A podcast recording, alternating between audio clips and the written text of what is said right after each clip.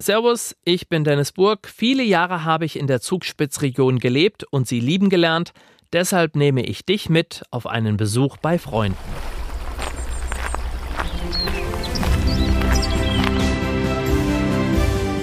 Heimat ist für mich daheim. Da sind meine Wurzeln. Da wohnen meine Freunde, meine Familie, da gehöre ich halt hin. Die Almen und vor allem auch diese Bergwiesen mit den Heustadeln, das Brauchtum, Tradition. Wo ich mich einbringen mag, das Umfeld, wo ich mich geborgen fühle. Woanders ist auch schön, aber bei uns ist es schon besonders schön. Spitzenratsch, Spitzenunterhaltung, Spitzenmomente.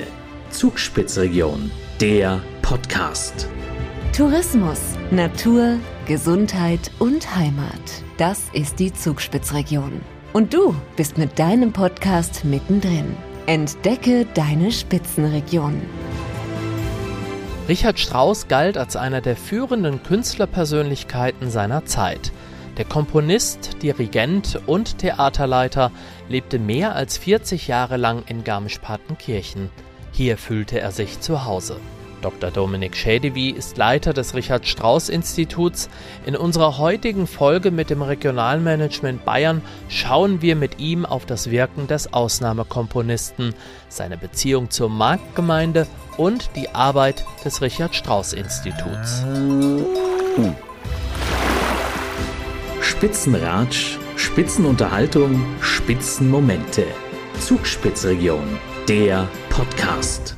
Richard Strauss war eigentlich der bedeutendste bayerische Komponist, der je lebte, kann man sogar sagen. Er ist ein Komponist der Spätromantik, lebte aber bis weit ins 20. Jahrhundert hinein. Er lebte von 1864 bis 1949 und ist damit gerade in der Zeit des ausgehenden 19. Jahrhunderts, in der Nachfolge und in der Generation nach Richard Wagner und eben auch in der Generation der frühen modernen Musik. Und in diesem Kontext lebte Richard Strauss. Musikgeschichtlich irre spannend, weil er da natürlich in der Nachfolge von Richard Wagner steht, als überragender Opernkomponist von Opern wie Salome, Elektra und Rosenkavalier. Zugleich sah er sich auch in der Tradition von Franz Liszt im ausgehenden 19. Jahrhundert und war von überragender Bedeutung im Bereich der sogenannten Tondichtung oder der symphonischen Dichtung.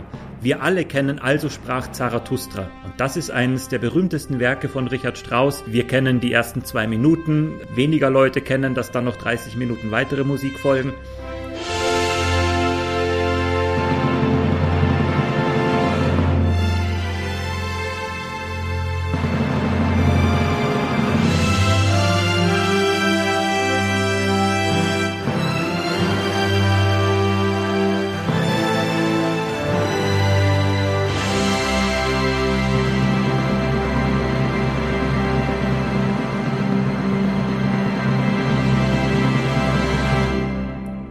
Wir wissen eigentlich nicht, was Richard Strauss konkret nach Garmisch-Partenkirchen geführt hat.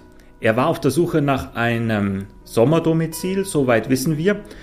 Wer genau Richard Strauss auf die Idee gebracht hat, äh, im Umkreis und in der Region von Garmisch-Partenkirchen sein Haus zu bauen, das wissen wir nicht genau. Möglicherweise war es Willy Levin, vielleicht war es aber auch der bedeutende Dirigent Hermann Levy, der in Partenkirchen beerdigt ist. Seine Villa die Villa Strauß hat sich Richard Strauss leisten können aufgrund des Erfolgs der Oper Salome.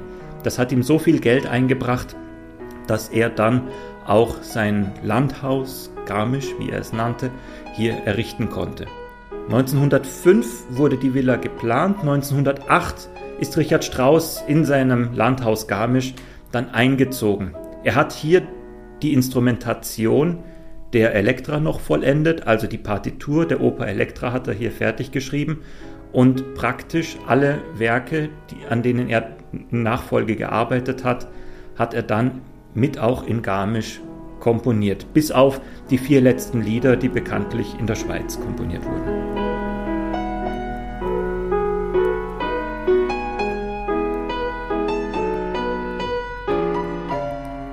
Insofern ist Garmisch-Partenkirchen für Richard Strauss und für die Werke von Strauss von überragender Bedeutung sind hier doch die Opern Rosenkavalier komponiert worden oder Die Frau ohne Schatten oder auch Die schweigsame Frau.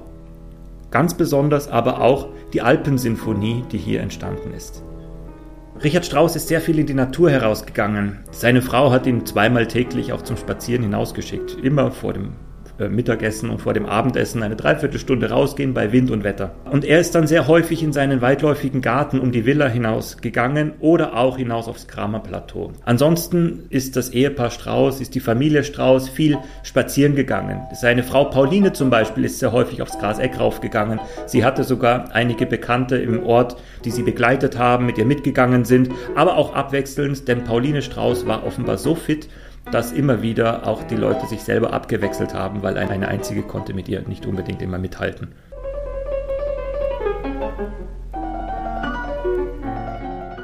Als die Nationalsozialisten an die Macht gekommen sind, war Richard Strauss einerseits schon fast im Pensionistenalter, er war ja äh, fast 70 Jahre, er ist 1934, 70 geworden aber er war auch die mit Abstand bedeutendste, überragende Musikergestalt von ganz Deutschland. Nicht nur als Dirigent, sondern vor allem eben als Komponist. Und in dieser Rolle konnten auch die Nationalsozialisten mit ihrer Kulturpolitik an Richard Strauss praktisch nicht vorbei. Und wie er sagte, später gegen seinen Willen ist er zum Präsidenten der Reichsmusikkammer ernannt worden.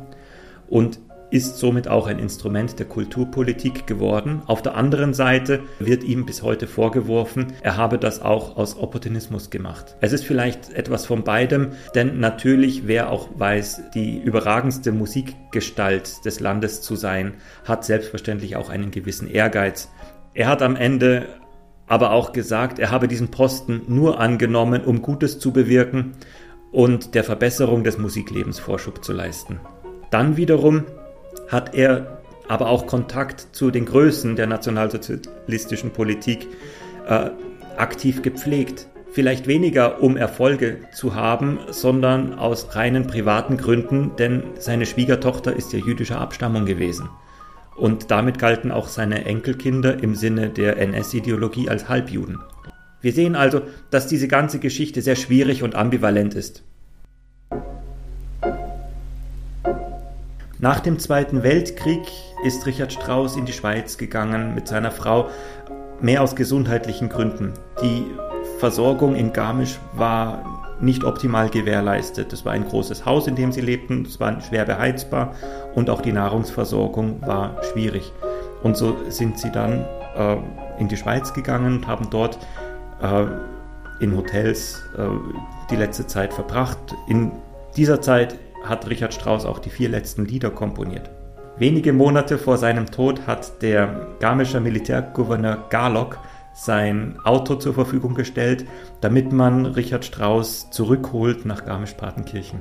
Dort wurde dann am 11. Juni 1949 der 85. Geburtstag von Strauss groß gefeiert. Es gab dann auch in München Festivitäten. Er hat eine Ehrendoktorwürde erhalten und eine griechische Terrakotta-Statue, die ihm sehr viel bedeutet hat in seinen letzten Tagen. Später wurde Richard Strauss bettlägerig und er ist dann wenige Wochen später am 8. September 1949 in seinem Haus in Garmisch gestorben.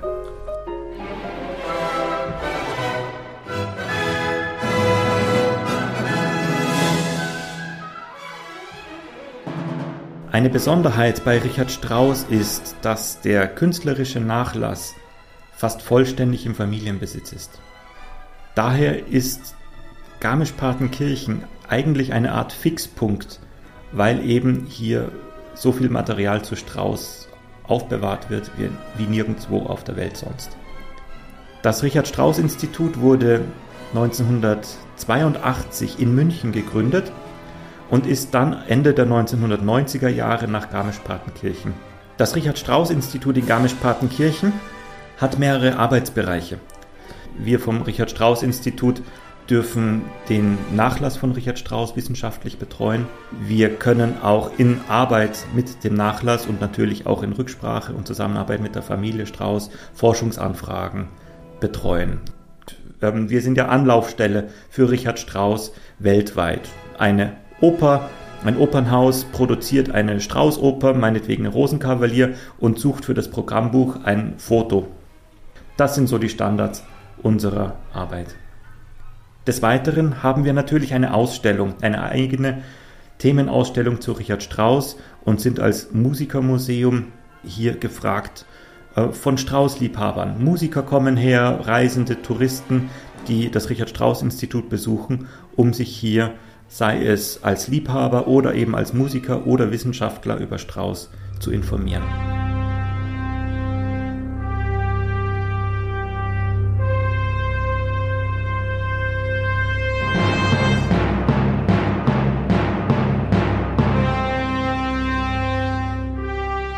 Was bleibt von Richard Strauss, ist natürlich seine Musik.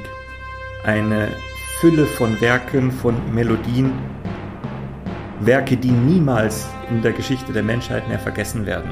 Also sprach Zarathustra, eine Salome oder ein Rosenkavalier sind so bedeutende, so bekannte Werke, dass wir davon ausgehen können, dass sie nie mehr vergessen werden. Richard Strauss hat Opern komponiert, die zu den meistgespielten überhaupt gehören. Neben Richard Wagner und vielleicht Mozart ist Richard Strauss einer der meistgespielten deutschen Komponisten und vor allem Opernkomponisten aller Zeiten.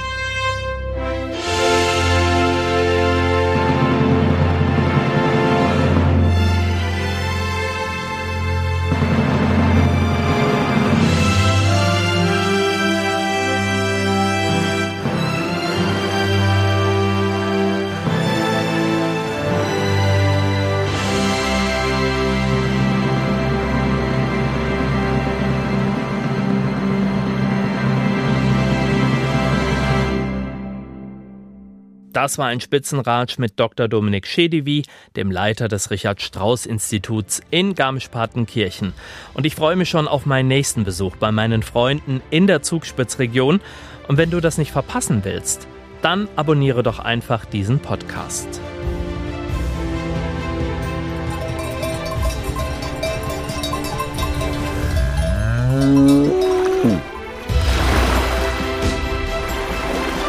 Mehr über die aktuelle Folge und die Zugspitzregion findest du auf zugspitz-region.de. Spitzenratsch, Spitzenunterhaltung, Spitzenmomente.